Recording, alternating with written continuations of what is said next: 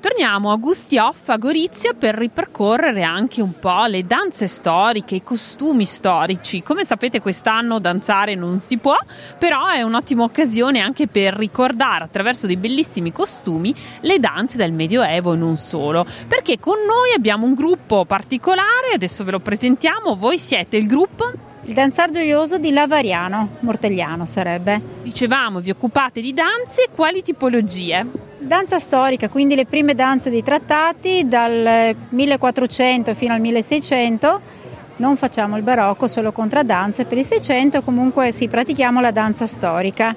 Allora, in questo momento ovviamente noi vi stiamo descrivendo alla radio, quindi chiederò a ognuna di voi il vostro nome, ma anche un pochino da che cosa è caratterizzato il vostro abito.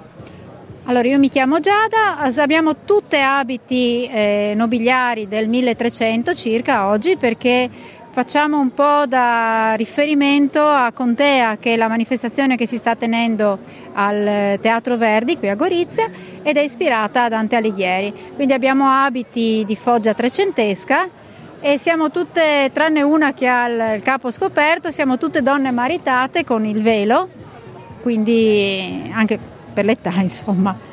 Quindi senza velo, senza velo, per le donne più giovani? Senza velo è un abito da pulzella, da, da donna non maritata, diciamo così. Sentiamo allora anche gli altri nomi, ci sono? Adriana, Daniela, Sonia, Stefania, Marcella. Bellissime. E allora, ma anche queste danze così storiche piacciono perché? Ma a noi piacciono perché è un bel modo per stare insieme e per praticare una danza particolare che mh, ha sempre il suo fascino. E poi piacciono perché così possiamo indossare degli abiti storici che insomma sono sempre comunque abiti particolari che noi ricostruiamo partendo dall'iconografia, quindi dalle immagini eh, che, dell'epoca insomma, che stiamo trattando, normalmente prendiamo a riferimento un'immagine, non so, dai Taquina Sanitatis, da un quadro, da una scultura e cerchiamo di ricostruire completamente, eh, come si dice oggi, l'outfit, quindi dalla conciatura all'abito, in modo da creare un'immagine credibile. Quindi insomma c'è anche una ricerca storica. Sì, moltissima ricerca storica e poi eh, lavoriamo grazie a maestri di danza che hanno studiato appunto i trattati di danza perché dal 400 in poi abbiamo delle vere e proprie descrizioni delle danze, abbiamo le coreografie descritte nei dettagli e quindi le ricostruzioni di queste coreografie sono le danze che noi balliamo.